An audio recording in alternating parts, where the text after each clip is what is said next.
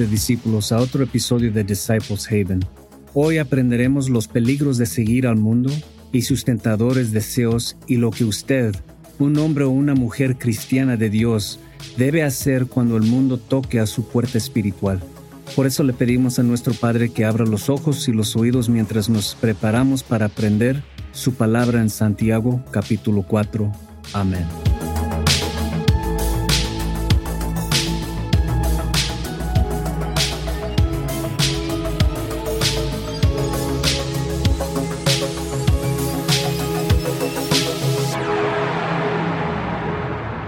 Vamos a continuar donde lo dejamos en nuestro último episodio, pero antes de hacerlo, hagamos un resumen rápido del capítulo 3 para que podamos ponernos al día. En el capítulo 3 aprendemos que el juicio comenzará en el púlpito. Comienza con aquellos que enseñan la palabra de Dios. Antes de que Dios pueda juzgar a sus ovejas, juzgará a aquellos que descariaron a sus ovejas y no aprendieron la verdad, la carne de la palabra de Dios. Así que tenga mucho cuidado cuando vaya a enseñar la palabra de Dios. El segundo punto que aprendimos fue que nuestra lengua puede ser un arma y provocar algunos incendios importantes en nuestra vida. Por eso debemos tener cuidado con lo que le decimos a la gente, lo que le contamos a nuestros seres queridos, a nuestros amigos, a nuestras familias. Piensa antes de hablar. Y el último punto que aprendimos fue que no podemos maldecir a los hombres pero amar a Dios al mismo tiempo. Es contraproducente para la palabra de Dios. Si queremos ser un reflejo de lo que Dios es y nos llama a ser, entonces debemos mostrarlo en todo momento de nuestra vida diaria, en cómo nos comportamos dentro y fuera de la iglesia o de los estudios bíblicos, con extraños, familiares y amigos. Trata a los demás como te gustaría que te traten a ti. Así que ahora vamos a Santiago capítulo cuarto, versículo 1, y dice, ¿De dónde vienen las guerras y los pleitos entre vosotros? ¿No vienen de aquí, incluso de vuestras concupiscencias que luchan en vuestros miembros? Siempre considero cada día en este cuerpo de carne una batalla, una batalla entre el espíritu y la carne, entre tu alma y las malvadas tentaciones que te acosan día tras día. Una guerra dentro de ti. Si eres un hombre o una mujer cristiana de Dios, entonces sabrás de lo que estoy hablando. Los deseos de la carne siempre susurran en tu mente que hagas esto y lo otro, aunque sabes muy bien que está mal y que no deberías hacerlo. Pero oh, es muy tentador porque te hará sentir muy bien por dentro. Lucho contra esto a diario. No soy ajeno a los deseos de la carne, pero sabes que, como discípulos de Dios, se nos ha dado el poder de vencer todo mal. Por eso está escrito que tomes tu cruz y lo sigas, siendo esa cruz todas tus tentaciones, todos tus deseos carnales, lucha con ellos y sigue a Jesucristo porque Él nos mostró el camino para vencer y ser vencedores de esta guerra. Verso 2. Codiciáis y no tenéis, matáis y deseáis tener y no podéis obtener, peláis y peleáis y no tenéis porque no pedís. ¿Recuerdas el primer capítulo? Pregúntale a Dios. Dios nos da sabiduría gratuitamente cuando se lo pedimos. ¿Necesitas algo mejor para ti y tu familia? ¿Quieres comprensión para una situación en tu vida? ¿Quieres una salida al caos y la agitación que estás atravesando en tu vida pero no sabes cómo salir? Dirígete a Dios y pregúntale, pero si ustedes están aquí codiciando las cosas del mundo y sabemos lo que es del mundo y lo que es de Dios, si estás aquí codiciando las cosas terrenales, eso solo te alejará cada vez más de Dios y habrá más confusión y caos en tu vida. Pedís y no recibís porque pedís mal para consumirlo en vuestras concupiscencias. ¿Con qué frecuencia vamos a orar? Por favor Dios, dame un millón de dólares. O por favor Dios, quiero una casa grande y hermosa con un patio enorme. ¿Cómo benefician esas cosas a Dios? Antes de pedirle algo a Dios, deja de ser egoísta y de pensar en ti mismo y piensa en qué beneficiará esto a Dios y su reino. ¿Crees que Dios te va a dar cosas que usarás para satisfacer tus deseos? Cuando a Salomón le preguntaron qué le gustaría a Dios, ¿pidió más riquezas para una expansión de su reino? No, pidió sabiduría. Y eso agradó a Dios porque con la sabiduría otorgada por Dios, Dios ahora tenía un líder para guiar a su pueblo, una bendición que sirve al propósito de Dios. Adulteros y adulteras, ¿no sabéis que la amistad del mundo es enemistad contra Dios? Por tanto, cualquiera que quiera ser amigo del mundo es enemigo de Dios. De lo que se trata aquí es de que los maestros son idólatras, maestros que enseñan falsas doctrinas prostituyéndose por falsos ídolos. Pero también lo importante es que cualquiera que quiera ser amigo del mundo es enemigo de Dios. Estamos en este mundo por ahora, pero eso no significa que tengamos que estar enamorados de él. Este mundo te llevará a un caótico viaje en espiral hacia el infierno. Confía en mí. Como he dicho antes, mantente por encima de este mundo. Verso 5. ¿Pensáis que en vano dice la escritura, el espíritu que mora en nosotros tiene deseos de envidia? ¿Codicia nuestro espíritu la envidia? Después de las cosas que ofrece este mundo? Por supuesto que no. En realidad lucha dentro de nosotros, lucha contra nosotros el no ir tras los deseos de la carne. Depende de nosotros decidir a quién vamos a escuchar. ¿Sabes cómo puedes ganar? Desconecta este mundo. Sintoniza el mal de este mundo y su gente. Solo te alejarán y te alejarán de Dios. Verso 6. Pero Él da más gracia. Por eso dice Dios resiste a los soberbios, pero da gracia a los humildes. Dios siempre resistirá a los soberbios. Él no escucha a los malvados cuando le oran, pero al humilde, ese eres tú, alguien honesto, trabajador, agradecido por lo que tienes, Él te dará gracia. Y solo un recordatorio, los orgullosos no son solo los típicos personas egoístas que quizás conozcas. Esto va dirigido a los santos religiosos que creen que saben más que nadie solo porque son sacerdotes o predicadores. Ya sabes de quién estoy hablando, los que piensan que solo porque pueden citar un pasaje de la Biblia se creen mejores de los demás. Sí, Dios tampoco los escucha. Verso 7. Someteos pues a Dios, resistid al diablo y huirá de vosotros. Esta palabra someterse significa obedecer o comprometerse eso significa que debes comprometerte con Dios y el diablo huirá de ti. Cuando no escuchas al mundo, cuando te alejas de las cosas mundanas con las que te tienta, estás huyendo del diablo. El espíritu del diablo está por todo este mundo. Quiero decir, nada más mira el mundo ahora. Dentro de la música, dentro de las redes sociales, dentro de nuestras películas, ha influido mucho para que la gente suba a su barco en lugar de Dios. Recuerden las palabras de 1 Pedro capítulo 5 versículo 8.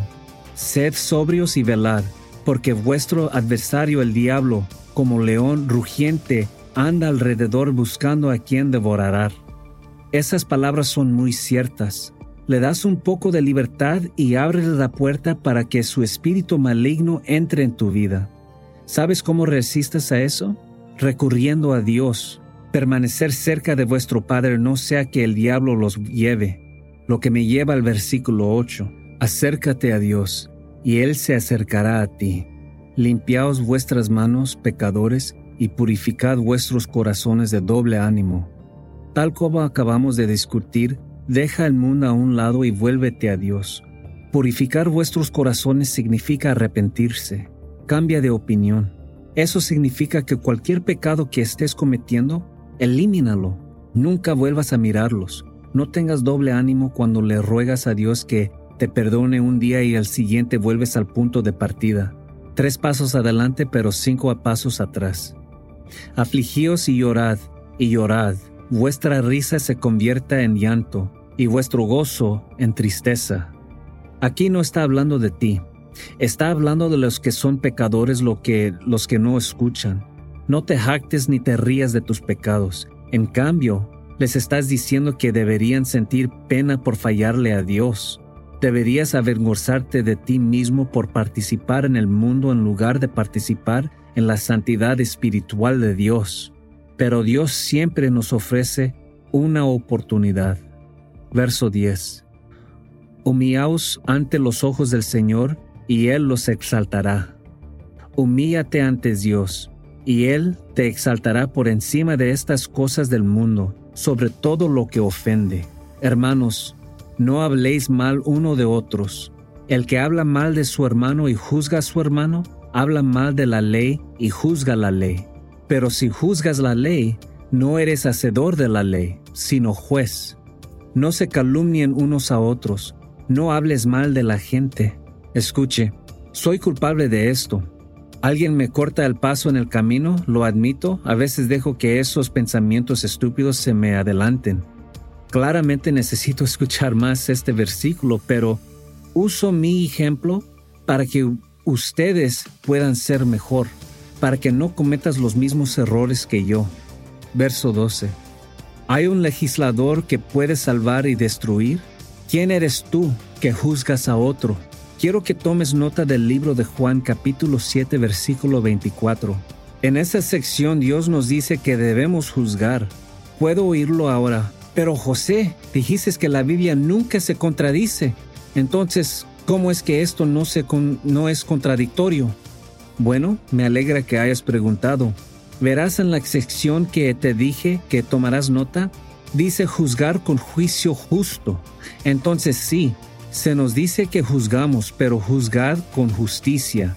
Verás, en el Antiguo Testamento Dios tenía jueces, tenía reyes que tenían que ejecutar juicios, todos juzgamos, los cristianos juzgan todo el tiempo, pero lo que dice Juan 7:24 es juzgar según la ley de Dios. Por ejemplo, digamos que lleva a sus hijos a la escuela y le dan un folleto que muestra que tendrán un horario escolar de espectáculo drag, donde un hombre disfrazado les leerá a sus hijos o digamos que su trabajo lo impulsa a apoyar algo que contradice de tus creencias religiosas. Tienes todo el derecho a juzgar a las personas que lo dirigen. Pero aquí en el versículo 12 básicamente dice que no tengan doble ánimo. No juzgues a otras personas si tú mismo estás cometiendo exactamente el mismo pecado que ellos. Verso 13. Id ahora lo que dices. Hoy o mañana iremos a tal ciudad y permaneceremos ahí un año y compraremos y venderemos y obtendremos ganancia. Está bien planificar tus días con anticipación, pero no olvides vivir el hoy, porque el mañana no está prometido a ninguno de nosotros. Un día estás perfectamente bien, al día siguiente podrías encontrarte en la UCI donde un médico le dice a tu familia que no vas a sobrevivir. Verso 14. Mientras que no sabéis lo que será mañana, ¿Para qué es tu vida? Es incluso un vapor que aparece por un poco de tiempo y luego se desvanece. ¿Recuerdas el capítulo 1 donde se nos habla de la flor y el hombre rico? Un día lo tienes todo y antes de que te des cuenta, estás empujando margaritas y eso es todo. Nuestra vida aquí en la tierra es por poco tiempo y luego desaparecemos, volvemos al Padre Ahora, ¿de qué lado del cielo estarás? Bien, eso lo decides tú y tus obras aquí en esta tierra. Asegúrate de escuchar o volver a escuchar mi episodio ¿Qué pasa cuando morimos? Podrás vislumbrar lo que te espera dependiendo de lo que hagas aquí en la tierra. Porque debéis decir, si el Señor quiere, viviremos y haremos esto o aquello. No se limite a vivir el día a día. Planifica tu futuro, tu jubilación, Siempre es bueno planificar, estar listo, pero no olvides disfrutar cada día al máximo. Espero que tenga sentido. Sabes que es bueno trabajar. Trabaja para ganarte la vida, para contribuir a tu familia. Pero algunas personas se olvidan de vivir fuera del trabajo. Y eso no es bueno. No dejes que el trabajo te envuelva y no le des prioridad a tu familia, a tus seres queridos, a ti mismo. Cuídate física y mentalmente porque, como dije antes, antes de que te des cuenta, serás un recuerdo lejano en la mente de otras personas. Pero ahora los regocijáis en vuestras jactancias, Todo tal regocijo es malo. Regocijarse y jactarse de haber conseguido esto, aquello y lo otro es ¿qué otra vez? Es malo. No seas así. No intentes comprar la ropa más elegante ni publicar las cosas más desagradables en tu cuenta de redes sociales porque quieres un like o, o más seguidores. Es malo y Dios no lo tolerará. En lugar de eso, construyase en la palabra de Dios y aprenda a hacer lo correcto. Verso 17. Por tanto, al que sabe hacer el bien y no lo hace, le es pecado. Entonces, si sabes hacer el bien y aún así decides no hacer lo correcto, eso es pecado. Recuerda eso. Este libro analiza uno de los principios más importantes que debemos tener como discípulos. Debemos ser disciplinados. Necesitamos adherirnos siempre a la palabra de Dios. Y este no soy yo señalándote con el dedo por hacer algo malo en tu vida. Solo soy yo quien les dice que estoy en el mismo barco que algunos de ustedes. Como alguien que ha pecado antes y aún no alcanza la gloria de Dios, estoy ahí contigo. Pero necesitamos ser más fuertes, necesitamos estar más cimentados y disciplinados en la palabra de Dios y su mensaje para nosotros. Espero que hayan disfrutado el episodio de hoy y espero que hayan aprendido un poco más del mensaje de Dios para nosotros. Espero que vuelvas a leer este capítulo en caso de que algo no funcione para que puedas comprenderlo mejor. Sintonice el próximo episodio donde terminaremos nuestro estudio del libro de Santiago. Hasta entonces, discípulos, vayan en paz.